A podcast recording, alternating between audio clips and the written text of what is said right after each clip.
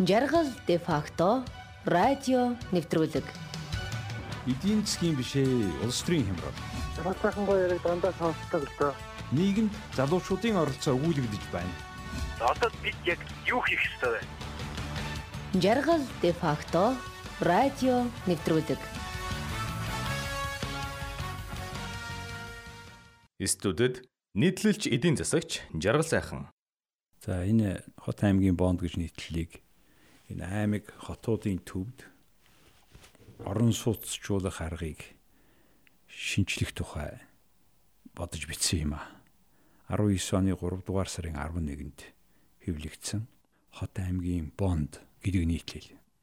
За бүсчлэн хөгжүүлэх бүтээгүү оролдлогын улмаас Монголын хүн амын хагас нь нийслэлд төвлөрч гэр хорооллын бүс тэлсээр байна. Гэр хороолол тэлхийн хэрээр нүүрсний тутуу шаталтаас үүссэн хортуудаа агаар бохирдуулж модон жорлонгийн халиа хөрс бохирдуулан оршин суугчдын эрүүл мэндэд ноцтой нөлөөлөх боллоо.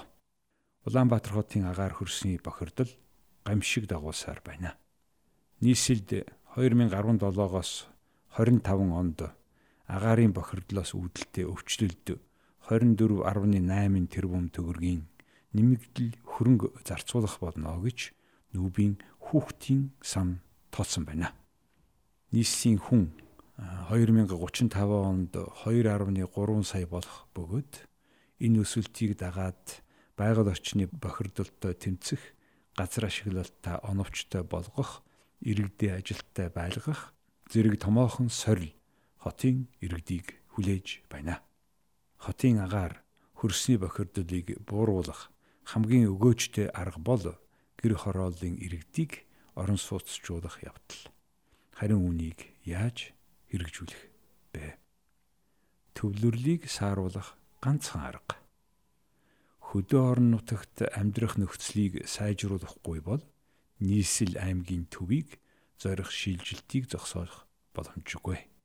Амьдрах нөхцөлийг сайжруулахын тулд аймгийн төв сумдад дид бүтц байгуулах орон сууц барих, улмаар бизнес эрхлэх нөхцөл бүрдүүлэх учиртай. Шаардлагатай хөрөнгө, мөнгө босгох ажлыг юуны өмнө орон нутагт иргэд аж ахуйн нэгжээр нэгжээс хураан авч буй татвар төсвийн бусад орлогын наазах нь 3-ны 1-ийг тодорхой татварын талаас илүүг иргэдийнх нь мэдлэлд үлдэх шаардлагатай болоод байна нийслэлд хүн амын 46% нь төвлөрч дотоодын нийт бүтээгдэхүүний өсөлтийн 70 гаруй хувийг бүрдүүлж байгаа учраас татварын орлогын тал хувь нь ногдох ёстой. Ер нь иргэдийн хадуу хоолойг төр засаг нь сонсдог, хилэлцдэг. Хамтын шийдэлд хүрч байж л аливаа төслүүд хот орон нутагт амжилттай хэрэгжих юм а. Өнөөг хүртэлх бүх татварыг нийслэлд нэгтгэн авч өчүүхэн хэсгийг нь орон нутагт буцаан олгож заримдаа юу ч олгохгүй байгаа учраас орон нутаг хөгжихгүй иргэдэн дөрвсээр байна. Орон нутгийн засаг захиргаа нь өөрийн хөрөнгө мөнгө байхгүй учраас зөвхөн төсвийн хуваарлалтыг хүлээхээс өөр сонголтгүй. Орон нутаг өөрсдийн мэдлийн татварын орлоготой болмогц нийгмийн чиглэлийн хөрөнгө оруулалтаа өөрийн бонд гаргах буюу өрийн бичиг гаргаж санхүүжүүлж болно хөгжилтэй улс орнууд энэ аргыг өргөн хэрэглэдэг. Энэ төрлийн үнд цаасыг Munis CD гэж хөрөнгөний зах зээлд нэрлэдэг. Орон нутгийн үнд цааснаас олж буй орлогыг coupons хүүгийн орлого гэдэг татвараас чөлөөлдөг. Та яг одоо жаргал де факто нэвтрүүлгийг бүлээн авч сонсож байна. Орон сууцны хөрөнгө ба чанарын баталгаа Идүүгээ Улаанбаатар хотод орон сууцны олон хороол баригдаж байгаа ч үнэн өндөр гэр хорооллын иргэдийн худалдан авах чадвараас хит дээгүүр байна. Үүний гол шалтгаан нь байшин барих газрын эрхийг нууцаар ихэнхдээ авилгадж авч буйтай холбоотой. Уг хуулиараа туулгын иргэд агуу богдуулын альч аманд орон сууц барих ёсгүй. Зөвхөн аялал жуулчлалын объект барих ёстой. Гэтэл эдгээр газруудад барьсан олон зуун барилга байшинд үл хөдлөх үндсэн хөрөнгийн гэрчлэгээ олгох түүнийг нь үндэслээд зарж борлуулахад маш бэрхшээлтэй ажээ. Энэ бүхнийг зохицуулах хууль журмаа иргэн харахаас өөр аргагүй болсон бөгөөд шинээр барих сууршилын газруудын төлөвлөлтийг цоо шинээр хийх, хүн амьдрах, ажиллах, хүүхдийн сургууль цэцэрлэг, ногоон байгууламжийн суурийг тавих, ус, захиргааны дэд бүтцийг орон нутгийн хөрөнгөөр тавьж барилгын компаниудыг сонгон шалгаруулж бариулах шаардлагатай байна. Орон нутаг хотын бондор тодорхой байршил нэр хаягийг нь заасан төслүүдийн дэд бүтцийг санхүүжүүлдэг. Төслийн хэрэгжүүлэх үйл ажиллагааны чанарыг даатгалын байгууллагууд хариуцдаг. Энэ схемийг хэрэгжүүлэхийн тулд үндсэн хөрөнгийг хөгжүүлэгч барилгыг барьдаг, борлуулдаг, дараа нь ашиглалтыг хариуцсан тус тустай тоглогчд байх шаардлага гардаг.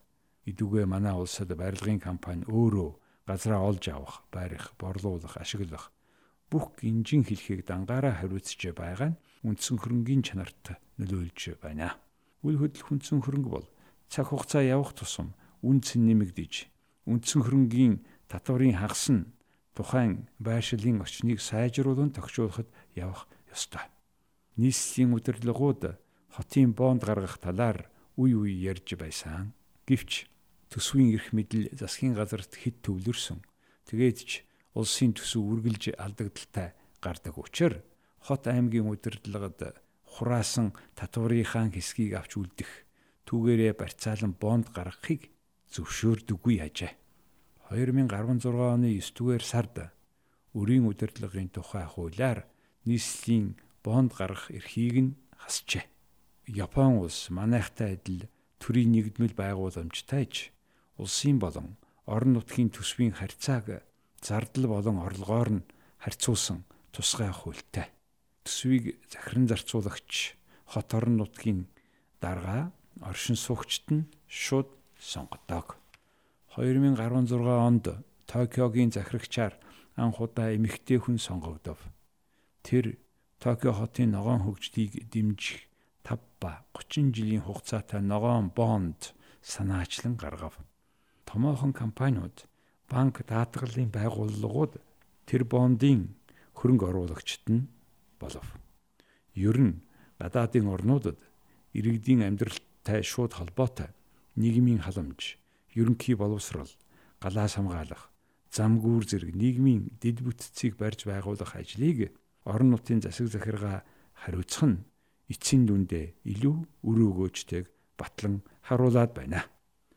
За энэ нийтлийг 19 оны 3 сарын 6-нд бичсэн.